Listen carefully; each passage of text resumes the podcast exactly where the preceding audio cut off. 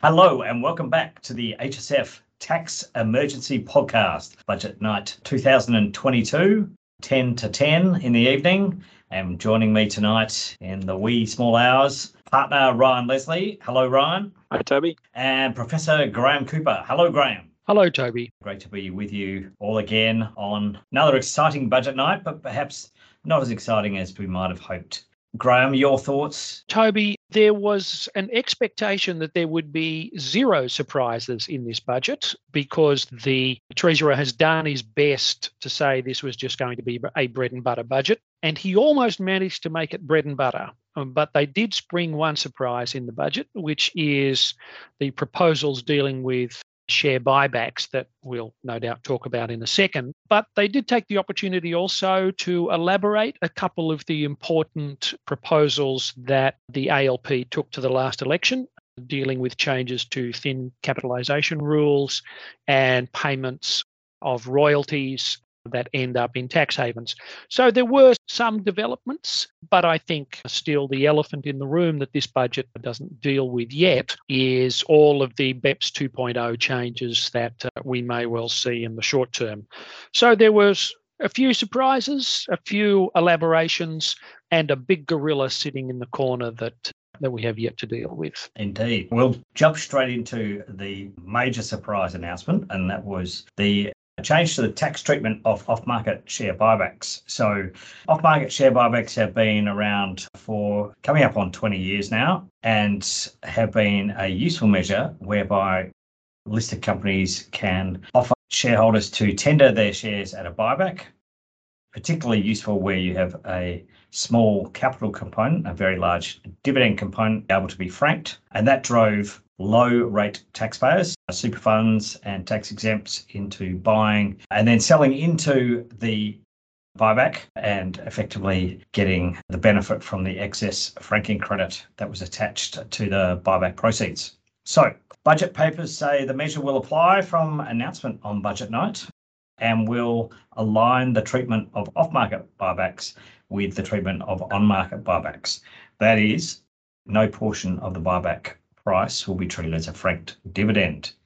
So effectively, this brings an end, I think, to the off-market buybacks as they will no longer make economic sense for any shareholders to sell into the buyback at a discount. It'll also have the added impact of limiting the ability of companies to release franking credits to shareholders other than by making large special dividends to all. So, any thoughts on that, Graeme or Ryan?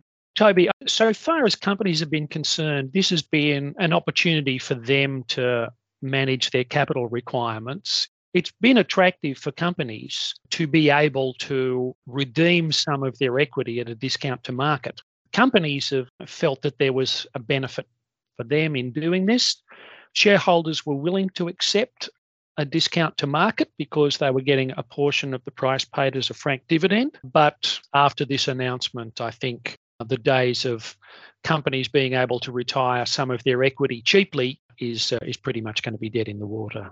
It's interesting. In some ways, it's not that surprising that the government are attacking off-market buyback structures. There's been a lot of focus on limiting the ability to release franking credits in the recent past, and off-market buybacks obviously only have made economic sense historically because of the franking impact. But it is surprising that this is something that hadn't leaked or been mentioned or even flagged by the ATO in taxpayer alerts prior to the budget. There's been a number of both public speeches from ATO officials and also taxpayer alerts that were issued around superannuation funds in particular accessing benefits of franking credits in certain circumstances, but they never really had seemed to focus on off market buybacks. So it does come a little bit from left field. Yep. So estimated to save Treasury about $550 million in revenue in the first three years. So moving on, the next big announcement was some further detail on the thin capitalisation changes. Ryan, your thoughts? So these changes were announced earlier in the year, and there were some formal consultation that ran during August with submissions due in September. I think at the time, people had thought that with the timing of submissions closing about a month and a half before the budget, that it was potentially leading towards exposure draft or just draft legislation being released on budget night. We obviously don't have that level of detail, but there is some more detail compared to what was announced previously. So the big picture remains that Australia's safe harbour from the thin capitalisation rules will move from the current 60% gearing level to a 30% of EBITDA. There's also been some further changes that our current worldwide gearing test, which again is based on a gearing level, will be continued in spirit, but will also move to an earnings based test for consistency with the new safe harbour. There's been some clarity that denied deductions won't be necessarily denied forever, but instead entities will be able to carry them forward for up to 15 years to use in future. At this stage, it's not clear whether carrying forward denied deductions will be subject to any form of business continuity or ownership continuity testing, but that'll be something to monitor for when more detail is released. Perhaps the biggest change, and this was quite surprising, I think, is that the arm's length debt test, although it'll be retained, it'll be amended substantially so that it will only protect deductions on third party debt and will not protect deductions on related party debt. So even if a company has raised debt from shareholders that is within the amount of debt that could be raised from an arm's length bank and that would be raised on arm's length terms between a lender and borrower, those deductions may still be denied that change is going to have implications in a number of sectors. Infrastructure and real estate, particularly in an environment of rising interest rates, are likely to be particularly hard hit, especially where debt is long term. It's not uncommon, and there are a number of listed companies that you can look at where their net interest cost is more than 30% of their EBITDA with purely external debt. And there's also a number of examples in the private space where it's possible to support external debt levels that have interest costs of more than 30% EBITDA. So it's interesting that this will really push a favoritism for third party debt over related party debt, even though for these types of projects, often the third party debt results in no interest withholding tax being collected. Yep. The other thing, no further detail on exactly what constitutes EBITDA for these purposes. That was one of the questions in the consultation paper, whether there be any special carve outs and allowances made for example, internal restructures. But I guess the 15 year window is designed to accommodate that. Yes, Toby. One of the other things that Treasury was clearly nervous about in the consultation paper was whether they should allow a worldwide gearing test to remain. There was a bit of a conversation you could see in the pages of the paper about whether tightening of the safe harbour would simply force people to use an arm's length test or a worldwide gearing test. And so there was this concern about behavioural changes. But the announcement tonight suggests that Treasury has perhaps got a little bit more comfort that there won't be too much damage done because they clearly do not want people jumping from the safe harbour to relying on an arm's length debt test because frankly i think everybody believes arm's length tests are just imponderable. And so the retention of a modified arm's length debt test, along with the 15 year carry forward, means Treasury's got a degree of comfort that the world isn't going to end when they move from a gearing ratio based on the balance sheet to a gearing ratio based on the income statement. So there's a little bit more detail on the proposal to deny deductions for royalties paid to low tax jurisdictions by members of a significant global entity. The proposal is that Australian companies will be not able to claim a deduction in respect of a royalty paid to an entity where that entity is based in a jurisdiction where the tax rate is less than 15%. That generally aligns with the proposed OECD Pillar 2 minimum tax rate, although it's not entirely clear whether that's just the headline tax rate or that is an effective tax rate taking into account other credits and offsets that may be available in that jurisdiction, or to a, a company where there is a patent box regime and the recipient of the royalty does not have sufficient economic substance. As we discussed in our, our tax on this measure, usually where it's going to a low tax jurisdiction is a country at which Australia doesn't have a double tax treaty. So there'll already be 30% royalty withholding tax on that payment. So this is an effective additional penalty on the Australian company. Okay, moving on. Graeme, more resources for enforcement. Yes, so this is the, the magic pudding of budgets over many years that the government just throws more money at the Australian Tax Office and says, we want you to deliver additional revenue in response to the additional positions we've just funded for you. And we've gone back to the magic pudding again in this budget. The government will be giving more money to the ATO for enforcement activities in relation to unpaid personal tax. So, this is high net wealth individuals. And in relation to the black economy. So, there may well be real money there to be made.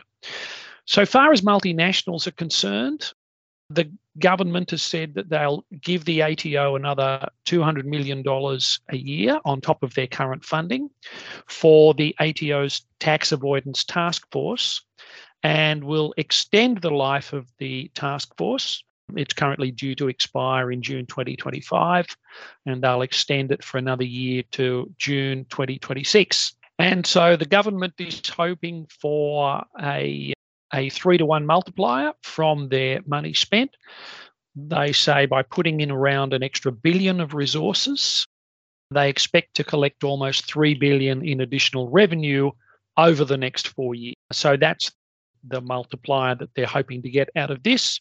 These numbers almost never get revisited and almost never get challenged. The ATO is very fond of saying that they've delivered on these promises, but some of the numbers appear to be a little bit rubbery, but we'll wait to see just how much money the government can make from cracking down on avoidance. Okay, now the withdrawn and deferred measures. So I think in one of our first insights at HSEP, we went through the, the list of announced but unenacted measures from uh, the previous government or governments going back many years. So the Treasurer has taken an axe to some. Graeme, do you want to just run through a few of those? Yeah. This is a perennial problem that governments always get voted out of office without enacting their entire agenda.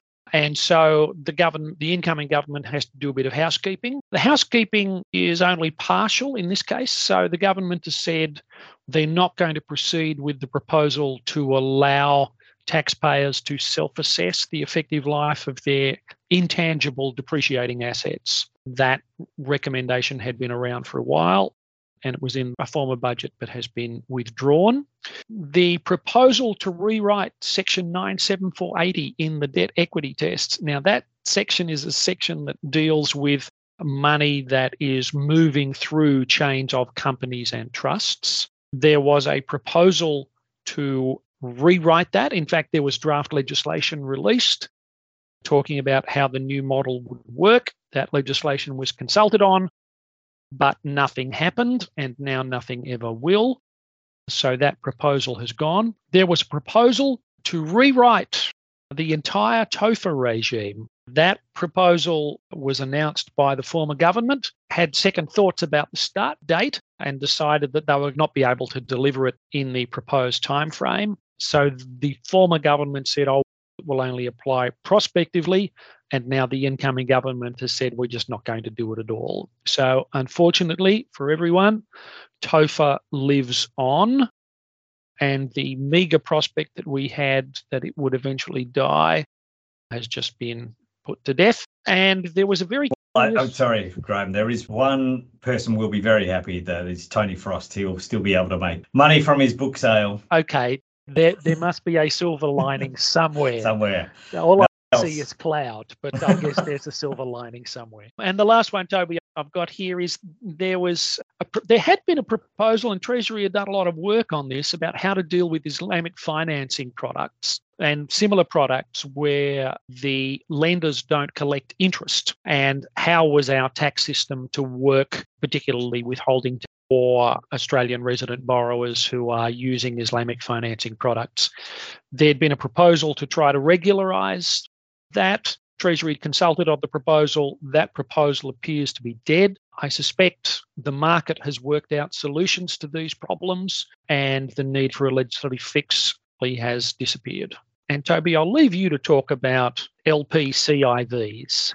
Yes. So one of the other proposals going back to the 2016-2017 budget have been to bring in a collection of collective investment vehicles to basically bring Australia's legislative framework for private market and public market investment vehicles up to date. It has been a long, slow struggle to get to the corporate CIV, and that finally came into effect late last year. But we had hoped that the government would pursue the limited partnership fund proposal. That is the standard for infrastructure, real estate, private equity, and venture capital funds worldwide. Australia sits out using trusts as their base collective investment vehicle. So sadly, that has been ditched as part of this budget. It was also hoped, I think perhaps more through wishful thinking than really reality, but it had been hoped that a limited partnership framework would allow the government to revisit whether we really needed a trading trust restriction for our collective investment vehicles, like there is in Division 6C and limits MIT eligibility. Unfortunately, that presumably has also died as well. That's what has been announced, but there are a few measures that are still overhanging somewhere in the ether on which there's been no announcements. Ryan, do you want to discuss those? Yeah, that's right, Toby. These are announcements that are obviously not important enough to be re announced, but they haven't been dropped by the government's agenda. And some of them are pretty important. There's the announced changes to the residency test, both for companies and individuals. And I think the company residency test, it's particularly disappointing how long it's taking to see legislation in that space. So those are the changes that are essentially intended to reverse the ATO's interpretation of the corporate residence test